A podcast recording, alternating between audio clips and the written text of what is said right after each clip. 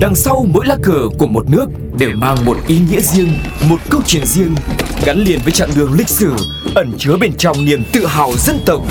Hiểu về mỗi lá cờ là hiểu được tinh thần của mỗi đất nước, cùng nhìn rộng rãi thế giới với series Chuyện bất ngờ về những lá cờ. Lá cờ Liberia, biểu tượng cho sự độc nhất.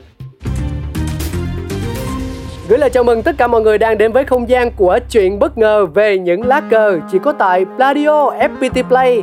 Hôm nay thì hãy cùng với cáo khám phá lá cờ của một quốc gia châu Phi, đó là Liberia. Cộng hòa Liberia là một quốc gia nằm ở Tây Phi, lãnh thổ có rất nhiều sông. Riêng vùng cao nguyên lượng sóng ở phía đông bắc được bao quanh bởi dãy Guinea thoải dần về phía vùng đồng bằng ven biển và bãi biển thấp ở vùng Tây Nam. Các khu rừng rậm ở Liberia nằm trong miền khí hậu cận xích đạo, rất ẩm ướt.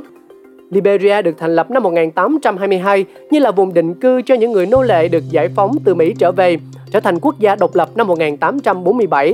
Thủ đô Monrovia được đặt theo tên của Tổng thống Hoa Kỳ James Monroe Tuy nhiên, những người bản xứ vẫn là dân tộc chiếm phần lớn ở Liberia, gồm có 16 sắc tộc khác nhau.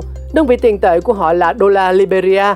Ngôn ngữ chủ yếu là tiếng Anh, ngoài ra còn có 20 ngôn ngữ bản xứ, một số ít trong số đó có chữ viết và được sử dụng để viết thư từ giao dịch.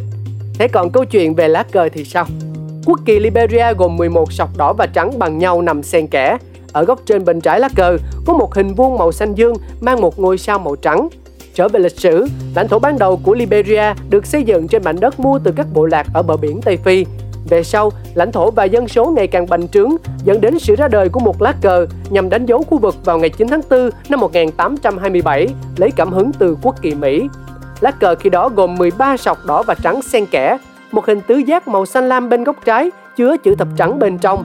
Sau đó, những người nô lệ được giải phóng đã tuyên bố nền độc lập của Liberia vào ngày 26 tháng 7 năm 1847. Một ủy ban chịu trách nhiệm về thiết kế của quốc kỳ chính thức đã quyết định thay chữ thập thành ngôi sao, tượng trưng cho địa vị của Liberia là quốc gia độc lập theo kiểu phương Tây duy nhất ở châu Phi.